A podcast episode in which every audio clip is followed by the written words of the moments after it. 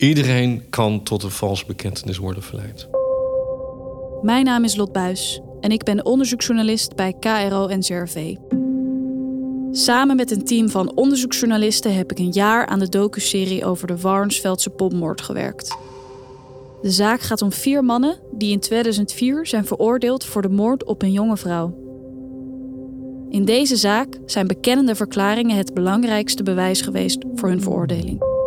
Ik heb niks met die moord te maken. Moet je helpen, dit verhaal? Ik heb niet binnen, laat maar buiten. Jongen, we zien het toch? We zien het toch? We hebben meer dan 100 uur aan verhoortapes geanalyseerd en met deskundigen bekeken. Zij concluderen dat het waarschijnlijk om valse bekentenissen gaat. Maar wie doet dat nou?